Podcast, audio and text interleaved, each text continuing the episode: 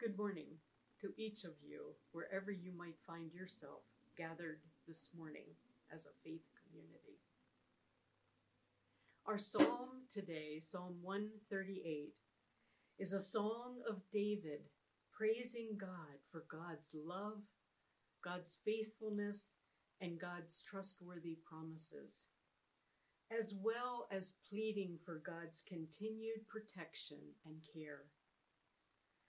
Psalm 138 is only eight verses long, but as one commentator noted, this psalm is a miniature book of psalms telling us that God is good, God keeps promises, God answers prayer, strengthens us, cares for the downtrodden, God saves, God attends to our concerns, and God is everlasting.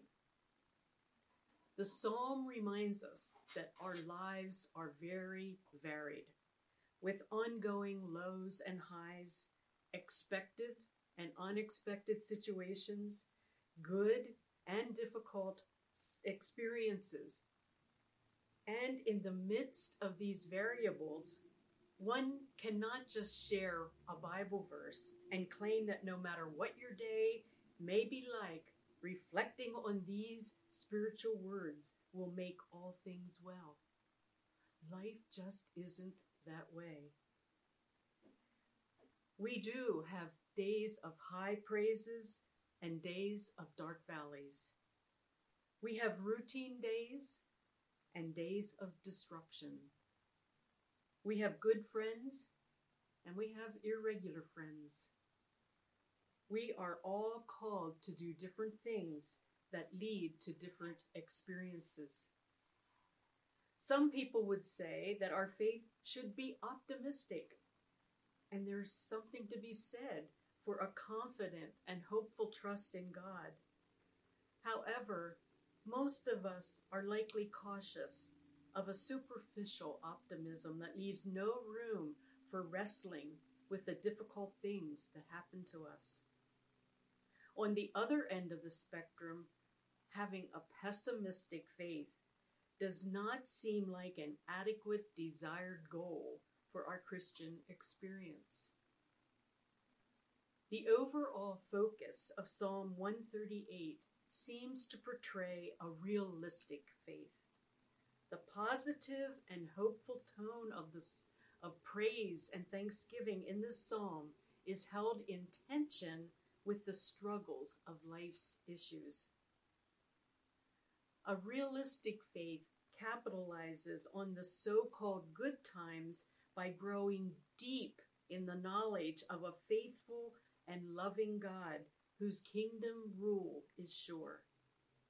This growing deep prepares us for the difficult and disruptive times. Even though we struggle with life's issues, God's mercy blesses us. Even though life is sometimes difficult, God's strength surrounds us. Even though we are fragile people who sometimes feel lost and abandoned, God's love is faithful and never changes. As a faith community, we believe that praising God is important. However, it is also important that we prepare ourselves and others to face the world with a realistic faith.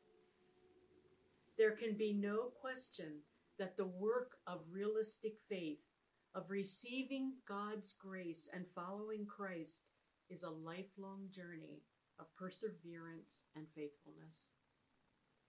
It is because of God's faithfulness, love, and mercy towards us that we are able to walk the journey. If our realistic faith is not coloring how we view the news and the disruptions of the day, something has likely gone wrong with our discipleship. We must leave room for God's Spirit to cultivate faithful and creative ways to live out our faith in the midst of the hard things of life. As the writer Frederick Buechner wrote, listen to your life because God is speaking to you everywhere. Listen to your life because God is speaking to you everywhere. Psalm 138 encourages us to keep up the struggle so that we can bear witness to the true nature and character of our one true God. Sooner or later, some event or person, death, idea, relationship, or situation will enter our lives.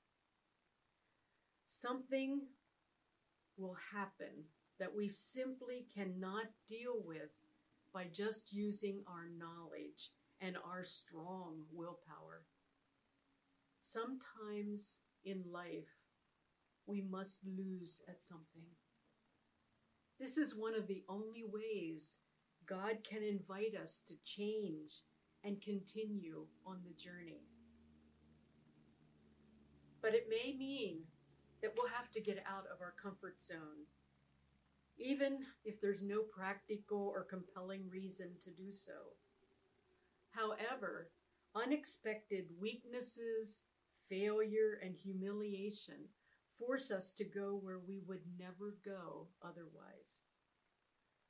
And we will likely stumble and need to fall to our knees, still wanting to be in our comfort zone. Paula D'Arcy wisely says, God comes to you disguised as your life. Realistic faith is a necessary part of our spiritual life. How deep would my spiritual roots grow if I remained only in my comfort zone? There is the story of a family who brought into their house two cocoons that were about to hatch. They watched as the first one began to open and the butterfly inside squeezed very slowly and painfully through a tiny hole that it chewed in the end of the cocoon. After lying exhausted for about 10 minutes, following its agonizing emergence, the butterfly finally flew out the open window on beautiful new wings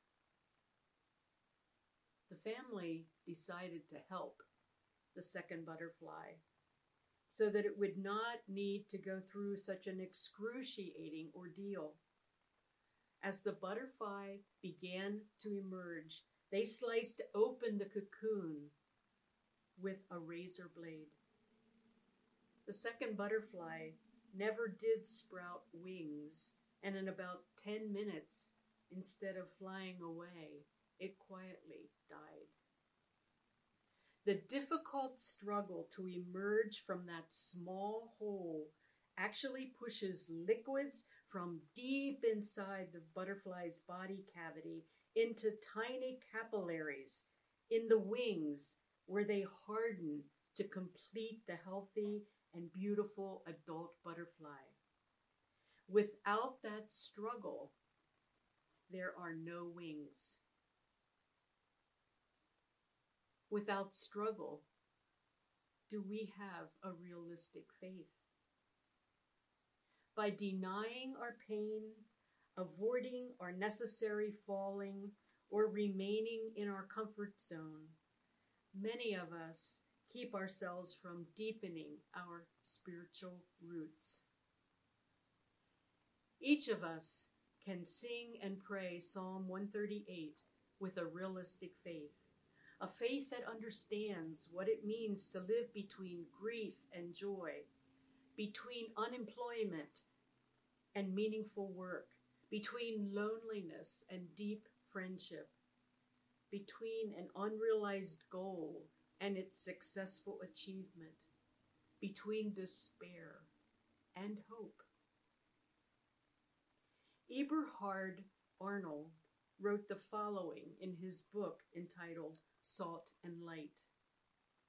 Your life will have a kind of perfection, although you will not be a saint. The perfection will consist in this you will be very weak and you will make many mistakes. You will be awkward, for you will be poor in spirit and hunger and thirst for justice. You will not be perfect, but you will love. This is the gate and the way. There is nothing greater than love. There is nothing more true than love, nothing more real. So let us hand our lives over to love and seal the bond of love.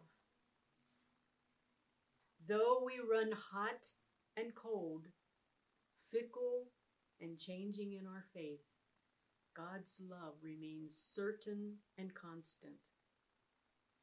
Though we grow tired and disillusioned, bored and distracted far too easily, God's love stays true to the end. Though we allow our grief and anger to turn us away from grace and mercy, God's love refuses to let go. We are grateful for God's relentless love, for its abundant availability, for the flooding our lives with this love and we, it must inevitably overflow and warm others with its touch. I invite us to pray. Faithful God, we come into your presence with thanksgiving, deeply, deeply grateful for the unfailing love and faithfulness you have shown towards us, your people. When we call out, you answer. When we are exhausted, you give us the strength to go on. When we find ourselves in trouble, you are there standing beside us. So we come before you with gratitude and praise, offering you the worship of our hearts and lives. Open our eyes to see and know you here among us. Open our ears to recognize your voice. And then send us out from here to live and work in the world as your faithful disciples. In the name of Jesus Christ, our Savior and Lord. Amen. Amen.